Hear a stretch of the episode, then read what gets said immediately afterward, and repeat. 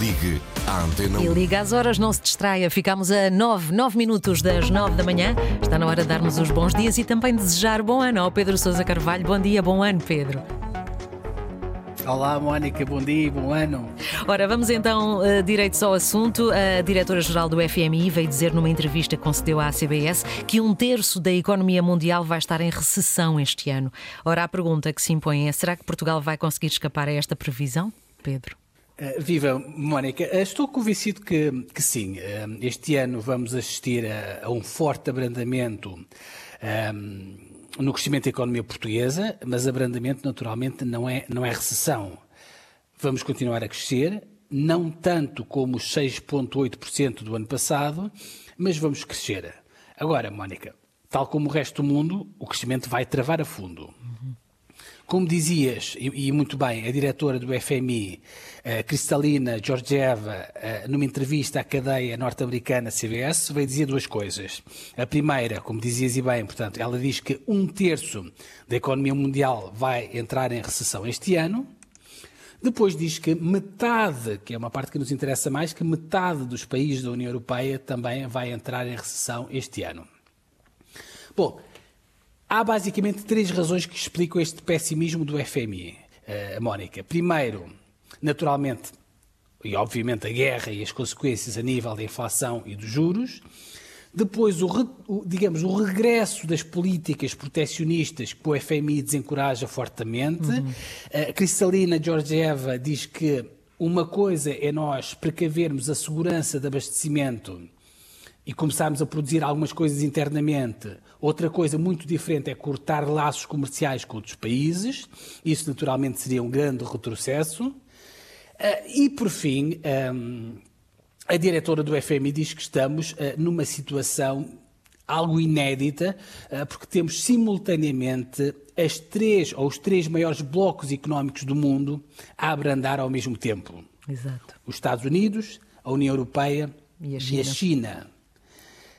Aliás, Georgieva, a Mónica, a propósito da China, mostrava-se particularmente preocupada nessa entrevista, porque nesta altura a China enfrenta aqui um dilema.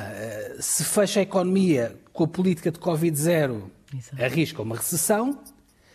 Se abre a economia, aparentemente a Covid já, já, já eventualmente vai ficar descontrolada, eventualmente também vai arriscar uma recessão. Aliás, basta ouvir há pouco o que dizia o Francisco Sena Santos. Exato. agora, em relação a Portugal, Mónica, dizia-te, portanto, ah, eu não acredito, portanto, que possamos eventualmente entrar numa recessão por várias razões. Aliás, o próprio FMI, nas previsões que publicou em outubro, está a prever um crescimento de 0,7% da economia portuguesa este ano. 0,7% é metade das previsões do governo, mas apesar de tudo é crescimento Claro. e não é recessão. Há, há aqui várias razões ah, que me levam a estar relativamente otimista ou moderadamente otimista em relação à economia. E, e espero não estar errado. A primeira é que o nosso ponto de partida para este ano é melhor do que aquilo que pensávamos.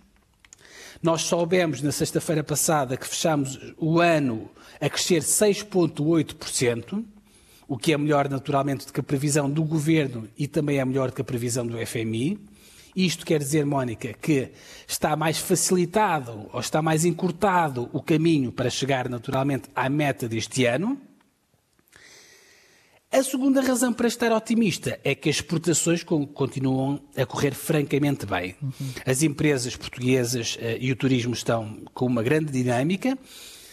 Aliás, na semana passada, uh, o Ministro da Economia, António Costa Silva, dizia que as exportações deverão ter atingido no ano passado um peso de 50% no PIB. O que é assinalável porque o governo só esperava alcançar esta meta alguns em 2027. Uhum. Uh, por fim, Mónica, uh, acho que temos razões para estar, como eu dizia, moderadamente otimistas.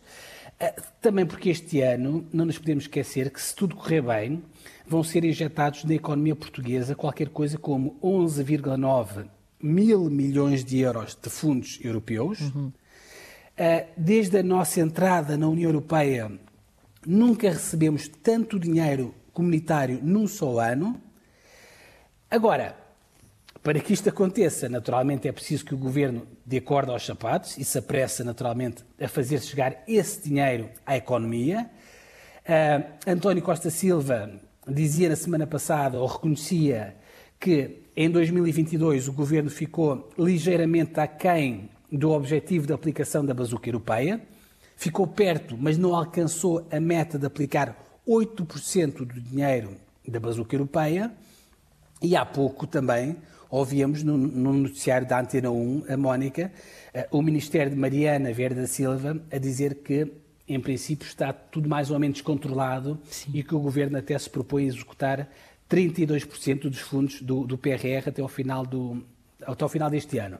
Bom, Mónica, veremos se o Governo se apressa uh, e apressar o passo é muito importante. Eu não diria que com isso evitaríamos ou evitaremos de certeza absoluta uma recessão, mas obviamente se aplicarmos bem o dinheiro, naturalmente que as probabilidades de uma recessão acontecer em Portugal seriam naturalmente bastante claro. uh, menores. Claro, muito bem. Vamos seguir então o conselho do Pedro Sousa Carvalho e seguir moderadamente otimistas. Até amanhã, Pedro. Até amanhã, Mónica. Antena 1.